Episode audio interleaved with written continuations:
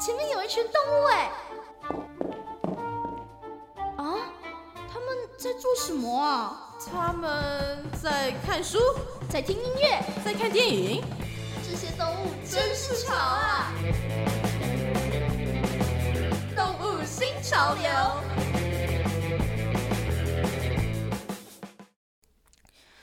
天的动物新潮流要来给大家介绍的是一部蛮特别的纪录片哦，因为它记录的内容呢，不是狼群如何在野外生活，而是一只狼哦，从小被人类给饲养，最后又是如何回归到狼群的故事。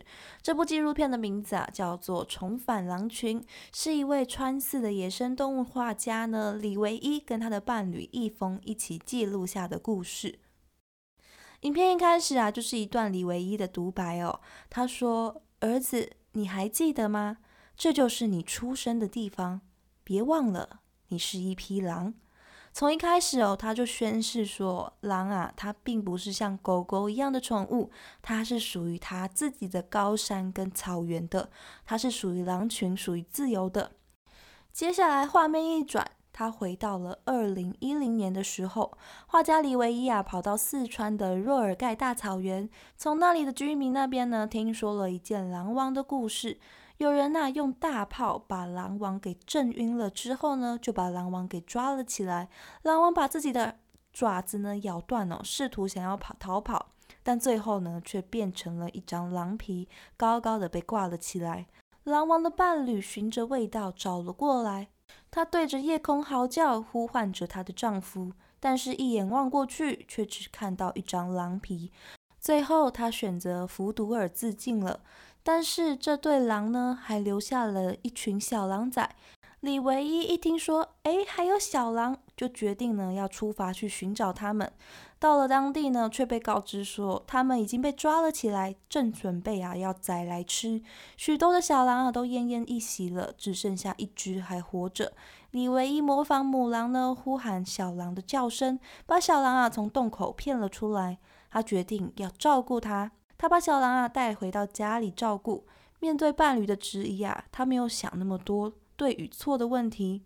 他说：“或许带回与不带回都是错误的，但是他只想要小狼活着。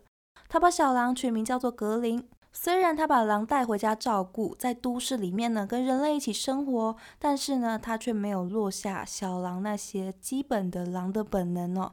他让格林吃肉，带格林呢去抓鱼，还让他看一些跟狼相关的记录影片哦。结果格林呢就跟着影片里面的狼呢一起狼嚎了起来。李维一他非常的紧张哦，因为会吵到邻居。动物小时候啊都很喜欢咬东西啊，因为在长牙的时候牙齿呢会痒痒的。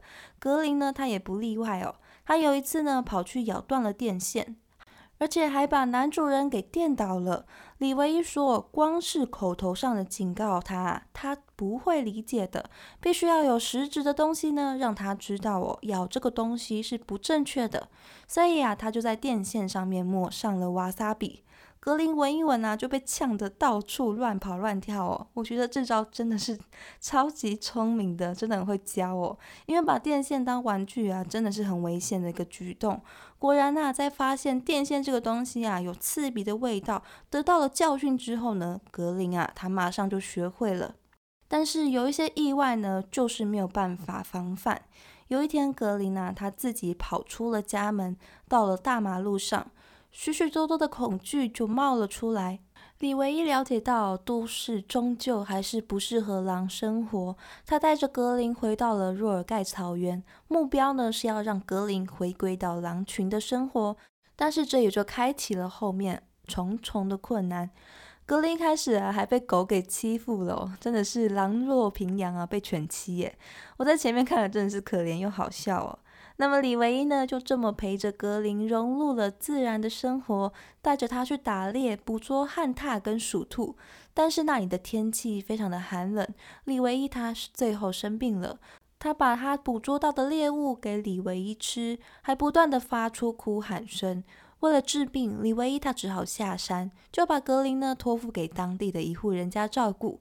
等到再一次回来之后，他却发现到格林啊，他渐渐的被家犬给同化了。这正是李维一他担心的，因为狗不怕人还好，但是狼一旦不怕人呢，就是一件非常危险的事情。所以李维伊啊决定要更深入到若尔盖草原的核心区，那里海拔三千两百公尺，到处啊都是冰天雪地，气温呢低到零下三十度。在那里啊，李维一体验了一把打猎的生活，才理解到这些生活在野外的动物，他们的每一口食物都是这么的得来不易。他们捕猎呢，不是因为想吃，而是因为想活着。但是为了要找到狼群的踪迹哦，李维一他不肯放弃。他们走到了保护区的栅栏旁边哦，在栏杆那边呢，他们终于发现到了狼群。但是第一次的野放回归呢，并不是那么的顺利，因为格林啊是独自的独狼，没有狼群啊肯马上接纳他，还把他咬伤了赶回去哦。李唯一知道这件事情急不得，所以决定啊，从长计议，先从狼的粪便开始哦，让格林熟悉狼群的味道，也让狼群呢，慢慢的去借由粪便的味道呢，认识格林这一只狼。但是这个期间呢，不断的出现阻碍，常常啊，会有附近的游牧民族呢，跑过来栽赃说。格林偷吃了他们家的牲畜，要求李维亚要把格林给交出来。但事实上呢，他们只是觊觎狼身上的利益，甚至因为啊，格林他不怕人，所以看到人呢，他也不会逃跑，就会被人攻击。好几次啊，李唯一他不断的喊着“格林快跑，快跑开”，声音呢都带上了哭腔哦，听着真的是很让人觉得心里很不舍。而且后面还有一幕是，他们到了一间店里面，里面呢有卖动物的商品。他们看着那一罐罐的狼牙哦，甚至呢还有一张狼皮，他们只用狼的头去缝制的。这要多少只的狼呢，才能缝制成这样一张的狼皮？真的是无法想象。但是这样的场景呢，就这样血淋淋的呈现在镜头的前面。在这些我们没有到达、没有亲眼看见的地方呢，到底有多少的动物是死在利益的枪口之下的？在影片当中啊，更是直接的把打猎者打猎的时候给拍摄了下来。明明知道这里就是保护区，但是那个代表着保护区的栅栏呢，瞬间就变成了打猎者他等待蹲点的地点哦。只要有动物越过了那个栅栏，等待的就是只有一声枪响。这样让人家感觉哦，自然是越来越狭隘，而自然呢，离我们又是更加的遥远了。除了这些宝玉的议题之外呢，在这部片当中啊，我们还可以看到很多李维一跟格林之间的互动，也可以看到说格林他是多么的依恋李维一，而李维一呢又是多么的保护着格林。但是这个保护呢，并不是一味的只把他守护在自己的怀里面，而是教导他。生活的方式，教导他怎么去跟同伴沟通，怎么样去发出狼嚎。即使自己很不舍哦，但是呢，李唯一还是一边拿着东西驱赶格林，一边告诉他说：“不可以靠近人类，要提防那些盗猎的坏人。”其实，在看影片的时候，就可以发现到哦，李唯一他是用一个母爱的胸怀在对待格林的。他在帮小狼取名叫格林这个名字的时候哦，我瞬间就联想到了格林童话。我相信大家应该。听到的时候也是瞬间就想出了这个名词哦。那么就像李唯一他说的一样，他多么希望可以帮格林写专属于他的格林童话，在童话中呢只有幸福跟快乐。虽然他这么的不舍得格林哦，但是他觉得比起守护他，对格林最重要的就是自由，就像他的爸爸一样，展现了不自由毋宁死的精神。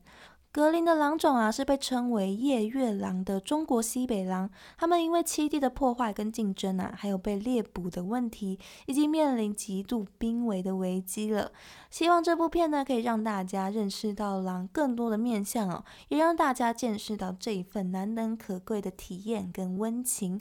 那么今天就把这一部由李唯一跟他的伴侣，还有小狼格林一起拍摄记录的《重返狼群》这部纪录片分享给大家。